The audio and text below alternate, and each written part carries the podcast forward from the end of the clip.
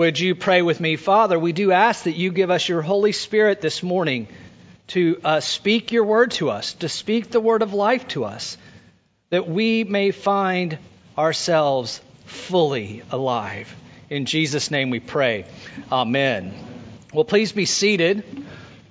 Again, my name is Trevor Spencer. It's great to be back over here at Daniel Island, especially on Easter Sunday. Welcome if you are visiting with us. We are delighted that you are here and happy Easter.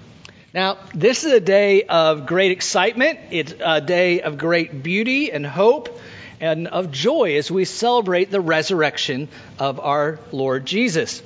Not only is today great, as many of us are starting to come back together for the first time in more than uh, a year, worshiping online perhaps. But it's great because we get to gather together and worship Jesus. Because it is the day in history that has led humans to, has led humanity to expect great things. And this reminded me of a story about a young family with a young son named William. Now, this family belonged to a small church out in the country where when it came time to have communion, the Lord's Supper, the ushers would pass around bread and uh, bread and juice. And one Sunday they were traveling and they visited a more formal church. And at this church, instead of bread and juice, the pastor referred to communion as elements. That's a word that young William did not understand. And as communion began, the pastor said, If the deacons will come forward, the elements will pass among us. All of a sudden, William became really excited, and he leaned over to his mom and said something that made her burst out in laughter. And all of a sudden, every eye in the church was upon them. And quickly, uh, William's mother grabbed him up and would kind of drug him out. And through the lobby, everybody could hear William crying out, Mom, Mom, we're going to miss the circus. The pastor said the elephants were going to walk among us. Talk about misplaced expectations, right? How disappointed he would have been when there were no elephants. And I wonder this morning, what are you expecting today? Perhaps, just perhaps, there might be an elephant in our midst. For the disciples in our gospel reading, the first Easter was anything but exciting and beautiful. It was empty of hope, and instead of joy, it was full of grief. The women expected to find Jesus thoroughly dead in the tomb and behind a very large stone. Our gospel writer Mark begins by telling us that these three had purchased spices, and these spices were meant to anoint the body so that a dead and decaying body wouldn't stink. They're a little late to the game, but they're still going to do it because it was the right thing that they had bought these spices to come and to anoint the dead body. They didn't expect him to be alive. And their words actually prove this, right? Because as they were walking to the tomb, they ask each other, Who's going to roll away the stone for us? It's very large, right? They expected Jesus to be dead and an immovable object to be between them and his body. And they weren't the only ones. All of the other disciples, they were hiding out. Some were going back to their homes from Jerusalem thinking, oh man, we thought that he was going to be the one to save us. Some of them were going, going to return to their livelihoods. They all expected the worst. In some ways, that's not really all that surprising, is it? Three days earlier, Jesus, the one they had been following, had been arrested. See, he had been bringing the kingdom to them.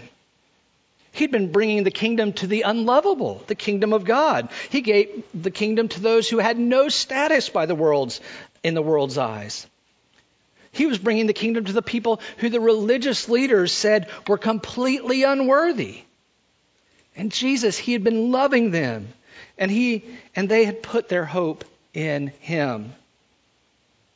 And 3 days earlier, Friday, Saturday, now Sunday, he had been arrested, right? And tried And even though he knew that Jesus was innocent, the Roman governor Pilate uh, handed Jesus over to, to God's people, to Jesus' people, who cried out for his crucifixion. And he died on the cross. We know from the very beginning when the angel appeared to Joseph and told him in a dream that Jesus, his son, he would be the one to save his people from their sins. We know it because throughout, uh, we know that throughout Jesus' ministry, he brought grace into the world when he refused to condemn known sinners. And he, while he died on the cross for the sins of the world, he cried out to his Father, asking the Father to forgive those who were actively killing him. Wherever Jesus lived, and even as Jesus died, he sought and brought forgiveness. And on this morning, despite their expectations that he was dead, Jesus brought life. The tomb was open. And the women, they went in, and there where Jesus' body had been laid three days earlier, where they had seen uh, this event take place, now sat an angel who gave them the most incredible news. And not surprisingly, the angels looked up at them and said, Hey, don't be alarmed. It's okay. You seek Jesus of Nazareth, who was crucified. He's risen, He's not here. This is the most incredible proclamation in the history of the world. The dead live. The women, they came expecting death, right? And they, they found life. Just as Jesus told them that he would die, be in the grave three days, and would rise again. Jesus told them the truth. And this, his greatest miracle, power over death, it proves his power. Jesus then, Jesus now is alive. And I wonder again, what are your expectations this morning? Many of you have come to celebrate. You know the joy and the power and life that comes from the resurrected Jesus. You've put your trust in Him and you have been restored to relationship with God. You've let Him separate your sin from you as far as the east is from the west, to the depths of the ocean. You know that Jesus secured for you on the cross and died for you the death you deserved and rose again to power so that you might be forgiven, so that sin might be overcome, so that death is not your future. And you come with expectation for a, uh, for a day full of joy and a day full of life. And then there are others who are here this morning. Perhaps you're regular. And yet, deep inside, you're still wondering is this story real? You've come in search, but with little expectation. Life has been pretty hard. There's a, a bishop named N.T. Wright in England, and he wrote in a book called Surprised by Hope. It's as if you're here, but yet you have a vague, only a vague and fuzzy optimism that somehow things might work out in the end. What if you could have sure hope? And some of you are here today and you're on empty. You've followed the world, done all the right things, and it still left you empty. You've hoped in someone else, and they have abandoned you and left you alone. And you look in the mirror, perhaps, and you know truly how dreadful you are. You regret the things that you've done. You're full of sin. And perhaps this morning you're here with a vague hope, but you think that Jesus is either a myth, a, by, a bygone philosopher, or pretty sure that he's still dead. He's not going to make any real difference in your life, you say. He cannot make any real difference. You don't expect anything. I mean, maybe you're here with your family, right? Maybe it is a good thing to be together, but you still don't expect much. And what God doesn't want you to miss today is the elephant in the middle of the room. The elephant walking among us. That Jesus, who was good and dead in the grave, now lives and is walking around in the world physically. In our story, that is what's happened. The angel says that he's not here, he's risen. That people now, in the same way, can live as well. What incredible news that if you believe in him, you who are dying in your sin can now live. If you seek him to forgive the things that you've done, to replace the things that are leaving you empty, He will. The bodily resurrection changes everything. And here's how the resurrection first reverses disaster.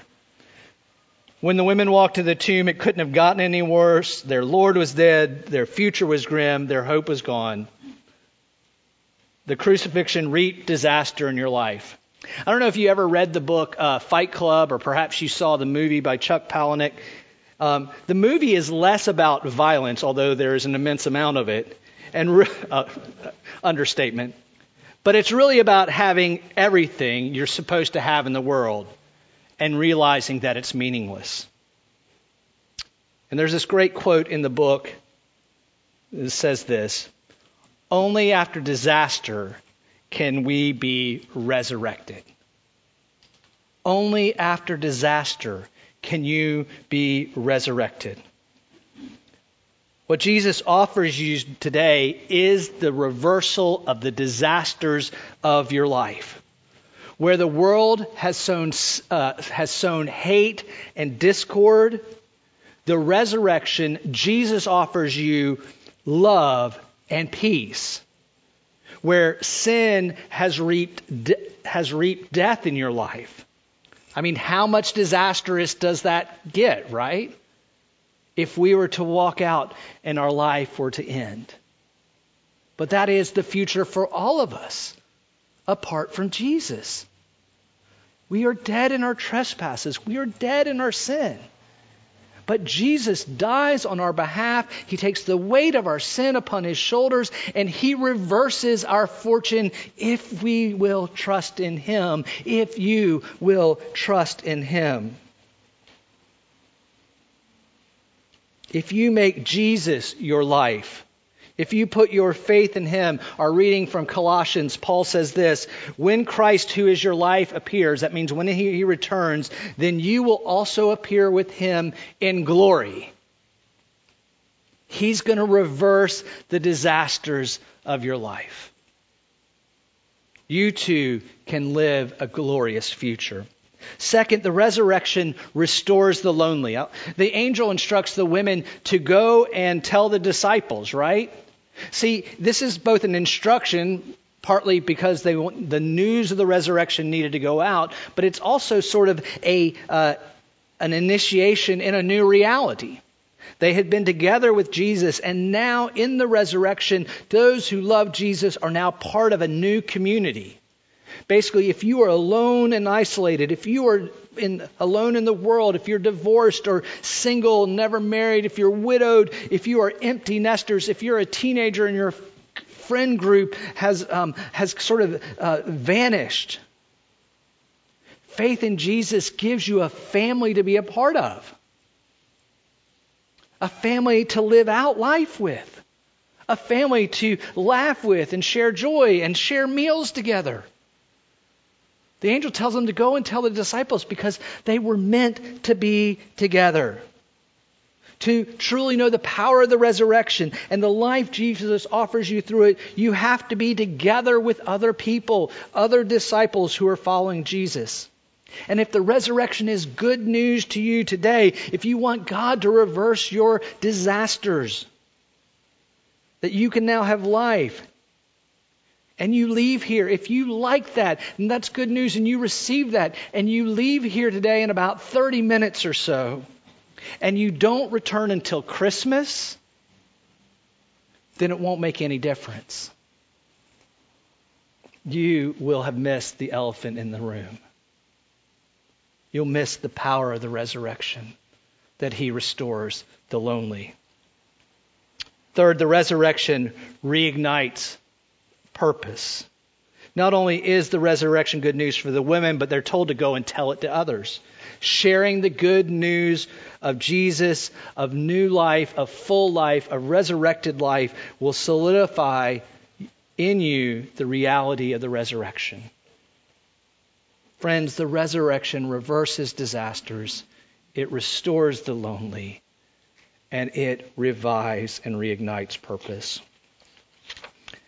You might have noticed with me that our passage ends in kind of an odd way, doesn't it?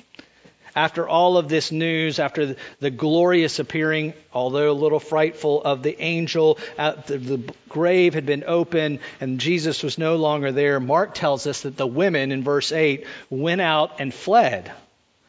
They were so shocked that their, ex, uh, that their expectations had been unraveled that they left and said nothing to anyone. Now, you may be aware that if you read the other Gospels, we know that these women actually did eventually go and tell the other disciples. But what do we make of this today? Simply put, it's this that we can walk out today and miss the power of the resurrection. Maybe you're astonished. Maybe you're afraid of what it means to follow Jesus, how it might change your life. Maybe you're even incredulous, saying, I don't need help. I don't have any desires or, or, disasters, excuse me. I have desires probably, but not disasters. Or you might be indifferent. Oh, I'll worry about this another day. If there's one thing this last year has taught me, is that for some, there will be no tomorrow. There will not be another day. Jesus' resurrection, Jesus' offer of life. Jesus offers this now. And you can have sure hope where you might have had fuzzy optimism.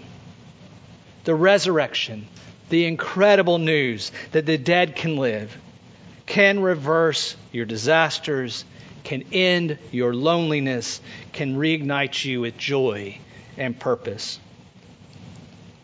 And so here's the next step for us all today. Whether you've been following after Jesus your whole life, whether you make uh, a life group and Bible reading and worship normal everyday practice, or whether you put your faith in Him today. The last thing the angel says to the women is Jesus is going before you to Galilee.